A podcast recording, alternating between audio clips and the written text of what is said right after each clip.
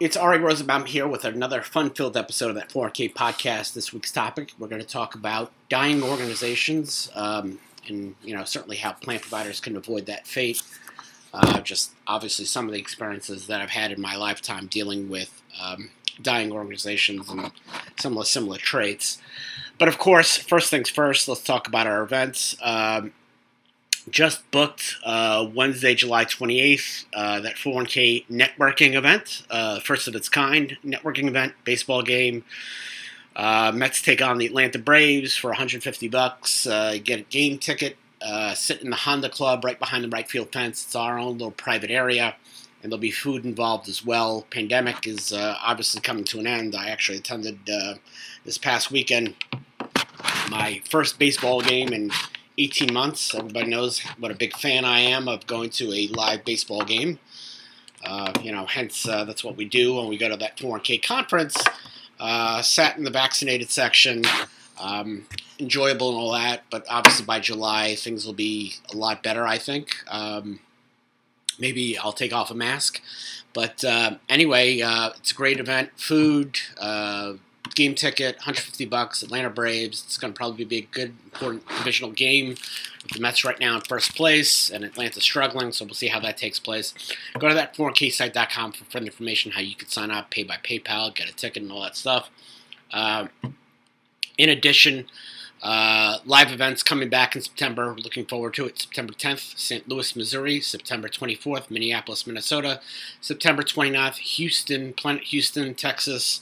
Uh, go to that 401ksite.com, how you can be a part of that 401k conference. Uh, within the next few weeks, probably by July 1st, we'll have a date and place for the Las Vegas event in December. Um, after September, we'll take uh, October, November off and um, uh, book Las Vegas, which I know a lot of people are looking forward to. I know that NAPA is having their event in Las Vegas in September. I wish them well. Of course, our event is quite different. Uh, I think I'm really waiting on the uh, for for those uh, fans out there Golden Knights schedule, seeing when we could book a date that corresponds to a Golden Knights game. Um, hopefully, we can do that. We'll see what happens. December is a difficult month, uh, obviously for our friends in the TPA world. Um, so we'll try to be accommodating to them as well. And again, go to that 401ksite.com for further information on how you can sign up for all our live events. So, um, it's funny, I, I, write a lot about, if you look at my career, um, I've, inside the ERISA space and outside the ERISA space, I've been involved with a lot of dying organizations in one way or another. Um, and I'm fascinated by it. Uh, maybe I'm not an expert, but I do realize that with some of the dying organizations that I've been involved with in one way or another, there are common threads. And um, to me, that's important discussion for our plan providers out there in order to avoid these common threads and and and, and thrive. And uh, I just think that you know uh, there these telltale signs that um, you know I've seen these dying organizations, um, you know, endure, uh, and, and, they certainly go through. And the first thing, you know, I've realized is that uh, these dying organizations, they are a spectator to their own death. Um, you know, it reminds me of the movie The Shawshank Redemption. You know, get busy living or get busy dying. And I'm always fascinated by these organizations because they choose death. They don't choose life. And I will never understand it. Um, one of the things that uh, I'm, you know, shaped by my life was the experiences uh, by my grandparents who uh, survived the concentration camps. Uh, I was, uh, I think that people know, uh, I had a very close relationship to my grandmother. Um, she passed away when I was 29. Um, and uh, one story uh, my grandmother told me was she was in Auschwitz and uh, she was in a bunk. Uh, you know, they had barracks for all the prisoners. and there was a girl there around her age, maybe a year or two younger. My grandmother was 20 when she went to the concentration camps, and so this girl probably was 18 or 19. And the girl was repeating to herself, like out loud, I'm going to die, I'm going to die, I'm going to die. And my grandmother said to herself, in her inner self, said, You know, I'm going to survive. I'm going to live. I want to live. And she prayed to God that she would live. And she was liberated by the Soviet troops uh, in 45, I think it was February something or not. Um, I forgot the English date. But. Uh, she was liberated. Uh, she was dying of typhoid, and the Soviet troops laid her in a building to die. And three, you know, a couple days later, it was discovered that she was still alive, and they were surprised. And um, I bring that up because I think that you know it, it, it's it, talking about life as individuals and life as an organization. Um, you have to put yourself in the best place, in the best situation and and the, the problem, you know, I, I'm just amazed by dying organizations because you could see it from the outside, and they do nothing to stop themselves from dying. It's it, it's just amazing. Um, you know, one synagogue that I belong to in Oceanside, where I live, I was a member. You know, uh, not that long. Uh, five years maybe or whatnot, and then we left for you know one reason or another and they've been dying for 20 years, and for 20 years they've really done nothing to stop the dying. Um, they had to a uh, I, I hate to use the expression the come to come to see Jesus moment, the, the come to Jesus moment, but about 10 years ago they or no uh, it was probably about eight or nine years ago they had this kind of like important meeting where they were going to discuss what they were going to do and uh, you know they they had a rededication, a recommitment to themselves in the building and, and, and saving the place, and that didn't last very very long. Um, so, you know, they've been struggling for the last twenty years. They've done nothing to really stem it, and you know, recently they tried to sell half their property to a real estate developer who wanted to develop a senior center. Uh, problem was um, there wasn't enough space to de- really develop that senior care center. Um, and the community was up in arms because, um, you know, if you are a neighbor, especially for those people who bought houses from the property that the synagogue had previously sold because they wanted to, um, you know, save themselves for another couple years, they bought property. They were very against the move. They don't want to. They want to be next to a synagogue. They don't want to be next to a senior care center. Um, so they fought the move. And uh, the problem is the synagogue sold was going to sell to a developer who had really no experience um, in developing commercial properties, um, and he was uh, more a YouTube personality than he really was a developer, and he was really annoying to people. Um, he had that narcissistic personality that turns a lot of people off, especially people like me. And the problem was the synagogue never bothered to engage the community never, you know, never had a plan to grow their membership, and um, you know, never bothered to campaign for it. So the, the community opposition was organized, and and uh, you know, needless to say, the zoning was rejected, and now they're back um, to the drawing board. And I, I think pr- pretty soon they're going to announce a deal where they're going to sell, um, you know, the entire property, and maybe have a smaller synagogue somewhere else. But you know, you know, dying organizations they, they have that common thread of either not understanding their doom or if they understand it, they become spectators to their own death. There's, there's like a paralysis. It's it's it's it's a, it's a death spiral. And you know, as outlaw Josey Wales said, you know, dying ain't much of a living. Uh, and it, it's just funny how organizations just you know, uh, dying organizations are in that that you know it's a, like almost like an aerodynamic stall.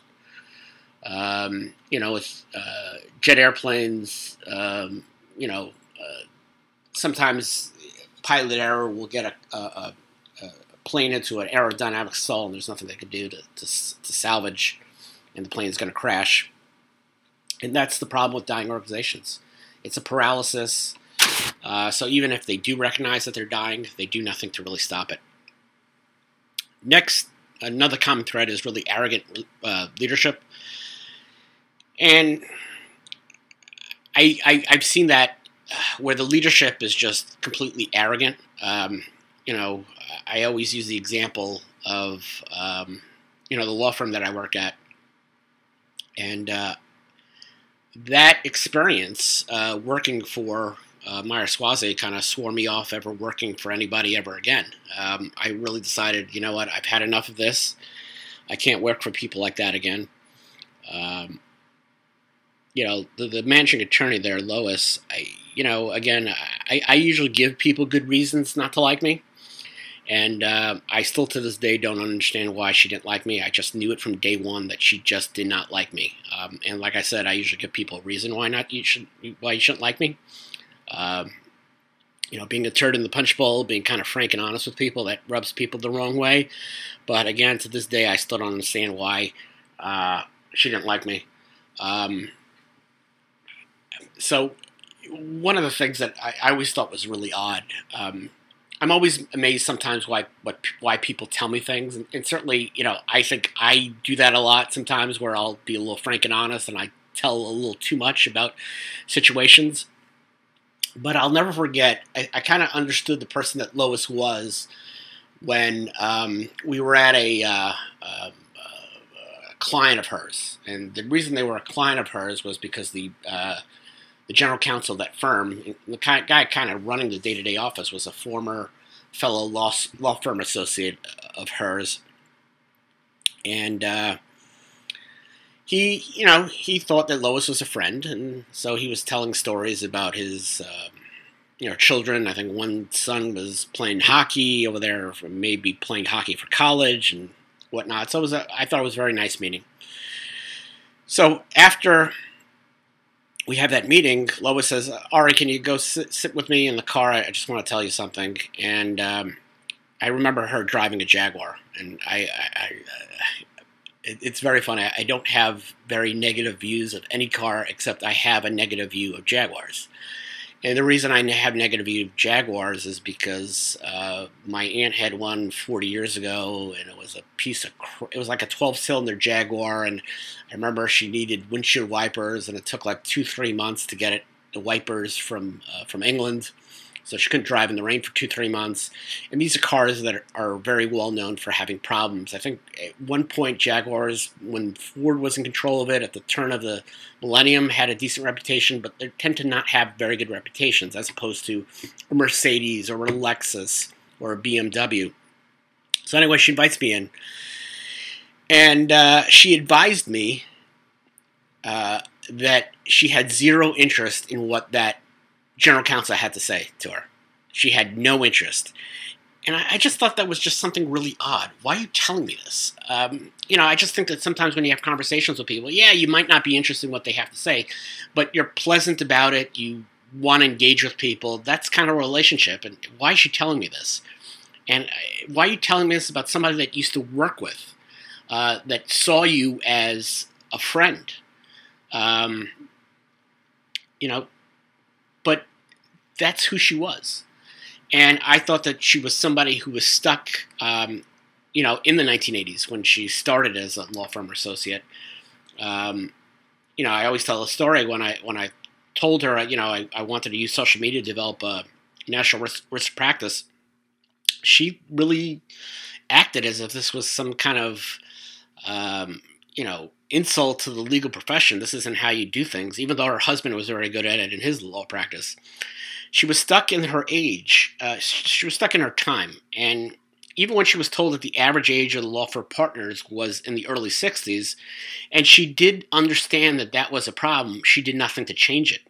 Um, and, you know, I always jokingly say that if Lois wanted to kill a good idea, all she would do was create a committee for it. Uh, and, and, when it came time to do social media, she created a social media committee, and rather appoint somebody like me to it or another associate who's very very good at that. Uh, she didn't put me on it. Instead, she put on a law firm partner who was against social media and, and, and never drew a dime of business, and a tech guru who wasn't an attorney. So when I left the firm in, in, in uh, 11 years ago, Lois uh, unfortunately led the firm for another seven years. I think she she stepped down in, in 2017, and by then the firm had shrunk by 40 percent.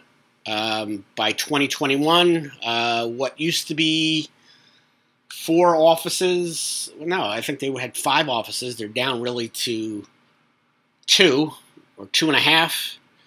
Um, and you know, my joke is, you know, all those awards she won is for being a great leader and all that stuff, and she have to return those. But you know, I always think that arrogance is some of the worst traits a leader can really have.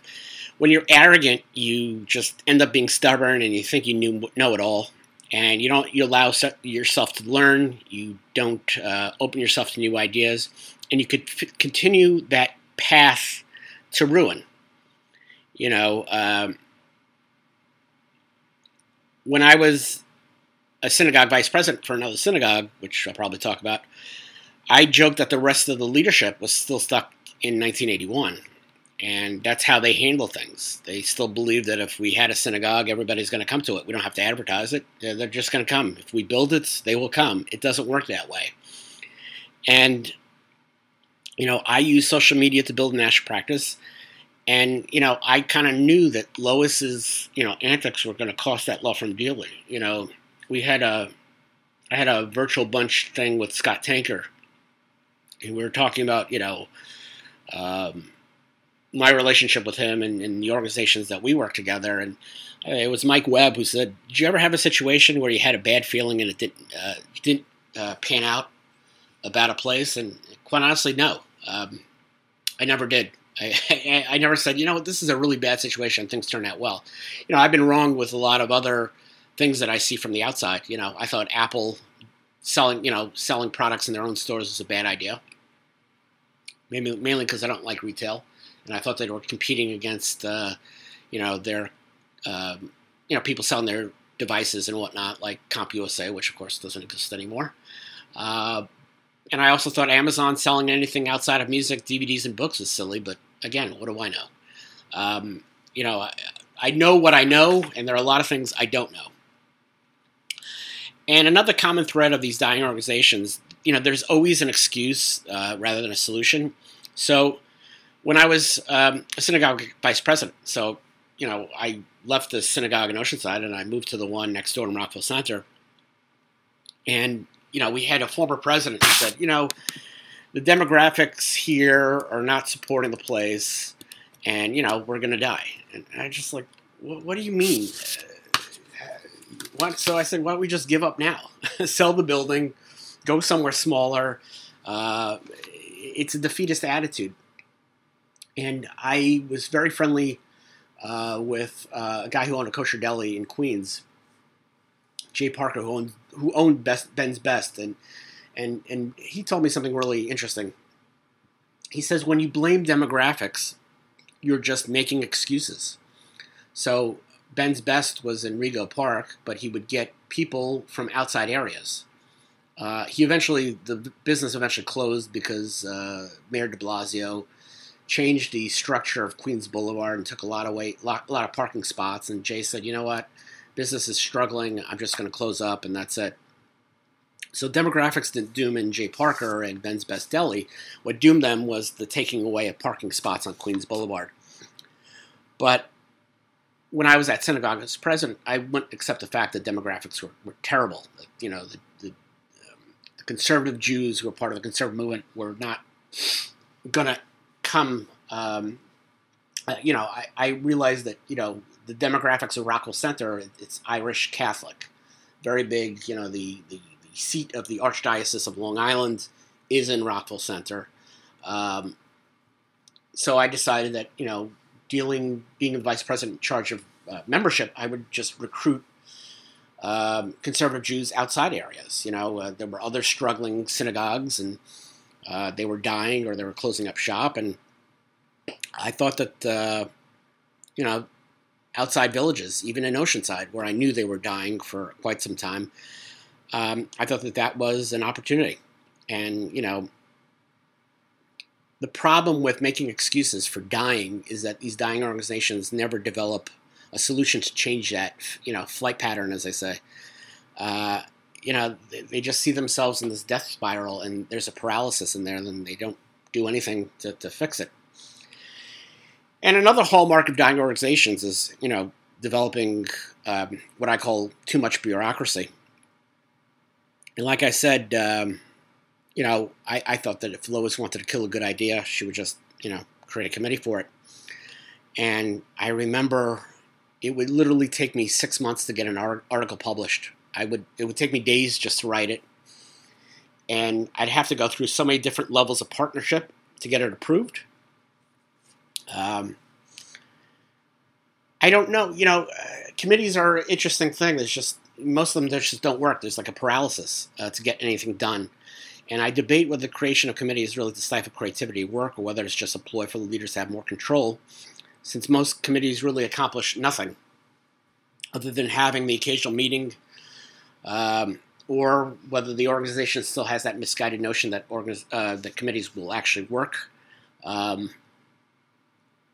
you know, I, I was a membership vice president, and I rarely had a membership committee meeting because if I knew I wanted to get anything done, committee meeting was not going to accomplish that. And I, and and it's funny. It's I've been involved with a lot of committees. I just was involved with an alumni committee dealing with fundraising, and you know I know a thing or two about fundraising, and um, I just knew from the get go um, that the committee was going to fail. Uh, there were only three of us on there, and the two people kind of leading it would get caught up in minutia, get caught up in, in instances and issues that were of no relevance to accomplishing anything.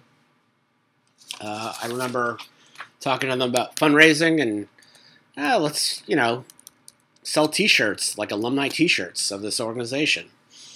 And instead of focusing on that, they bogged down onto the uh, unrelated business tax uh, issue they are not attorneys. I am. I dealt with uh, a union that had an unrelated business tax situation, and rather than take my word for it, they had to investigate the UBT. Um, and needless to say, there are no T-shirts or coffee mugs to sell. Um, I haven't heard from these guys in months, and uh, nothing will be accomplished for this alumni organization. Another thread is when you are dealing with these organizations, a lot of times the leadership is in it for the wrong reasons. Again, I was in charge of fundraising and membership. Um, we had a fundraising uh, chairperson, but I, I, ran fundraising events without his input uh, because if I wanted the event to happen uh, and be well attended, I wouldn't use him. I wouldn't depend on him because he was the type of guy who would create a fundraising event and wouldn't advertise until a week before it was going to take place. And I always used two, to three months because I want as much time as I want to build awareness. So, anyway, with the organization at the synagogue, uh, we had a PTA for the Hebrew school. And uh, in charge of the PTA were two women who did absolutely nothing, and one of them didn't even have kids in the school anymore. And then rather stepping aside and letting someone else do the work, they just wanted the title and do nothing. And I, you know, it, it, just I find it really odd and strange that somebody would take a position and uh, just want that title. Um, you know, it was cute when we were in college and we wanted to pad our resumes, um, but I don't, you know, when you're, you know, in your 40s or 50s, that's it's no longer cute. It's kind of sad. Um, you know, people aren't going to hire me uh, as an ERISA attorney because I'm a vice president of some synagogue or whatever. Um, you know, when I had a friend of mine uh, who was very involved with college Republicans, like I was back in the day, and he was dating somebody who was college Republican president of some college in New Jersey. Uh, I later find out that the organization didn't exist. It was a paper organization. It was a uh, it was a college Republican club in name only. And I'm like, what's the point? You know, uh, I just I just it, it, for somebody who likes to get involved and do things and whatnot, I just never understood why somebody would just take the title and and just do nothing with it. You know, and, one of the troubles that I had with the Hebrew school at that synagogue that I was at was the, uh, uh, the chairperson of the board of education over there. She only wanted the school to continue as long as her kids were in the school, and she just you know, under her leadership, we went down from like 100 kids to like 35. I don't even know if they have 10 kids left now after I left. Uh, she ended up gutting the school, the faculty, um, and uh, you know, I, I, I don't know what's going on now, but you know, her kids graduated, so I, am sure she doesn't care at all about the school anymore. Um, the problem when you have uh, leadership that goes, you know, people that go into business for themselves, um, you know, they lack, you know, they lack any vision. They have absolutely no interest in the future organization. Uh, and unfortunately, that may take up the space of somebody who might have done a good job in that position uh, that might actually care for the future. So, you know, uh, there's a Yiddish word for it. You know, people want yichus, which is like this honor, um, this prestige, and, and, they want that title. And it's just, what's the point? You know, uh, if you're not going to do anything, who who needs this? Uh, I, I, just I don't need a title to make myself important. You know that, and that's why I jokingly call myself. If you ever look at some of the stuff, it's not Ari Rosenbaum at the Rosenbaum Law Firm. It is Ari Rosenbaum, managing attorney at the Rosenbaum Law Firm. Well, I'm managing nobody else, but the reason I use the managing attorney title is just um, is to goof on Lois because she was a managing attorney. Well, I could be a managing attorney too and it's silly, but I, I just get a laugh of that. I I just you know I call myself managing attorney in some of my stuff, but you know when, when I when I write a letter to a client, I don't say Ari Rosenbaum managing attorney because it, it's silly, but that's that's my joke. Last but not least, um, you know. Uh, the leadership that is always there and is always inept. I mean, that's the thing that you will always see about dying organizations and uh, I remember, you know, as vice president and, and contemplating, you know, leaving the synagogue because my kids weren't learning anything in the Hebrew school, and just dealing with the infighting. I just, you know, when you're contributing a lot, and you're, and you're uh, heavily involved, and you really have no say in the organization, and I decided, you know, at one point that I was going to quit. Um, it goes back to the whole Bill Parcells line. You know, if you want me to cook the food, at least I should have a say in how the groceries are bought. And that's that's my belief, and that's probably led me to leave the synagogue. And I realized at one point that you know we had a we called them the Big Five. These were pre, you know like former presidents who really were the powers that be at that synagogue. I was vice president. I didn't know what was going on, but they did. And I, again, I, am not interested in the title. I'm interested in, in in the power position. And I realized that these are the same people that took a synagogue that once had 750 families down to 300. And, you know, dying organizations, you know, always have that same awful leadership in place. And so, um, you know, one of the discussions I had with Scott Tanker was our time at CBiz, and uh, one of the most difficult parts of it was, you know, at least the CBiz that I was working for, CBiz Retirement Services, they kept the same inept leadership in place after CBiz bought the company, including the head of the company, who every it felt like every year he'd have another like reorganization and like th- three to five year plan. I always joke like it was like the Soviets; they would always have a five year plan. And at one point, he had another plan. he said he would fire himself if things didn't work out. Well, things didn't work out, and he didn't fire himself.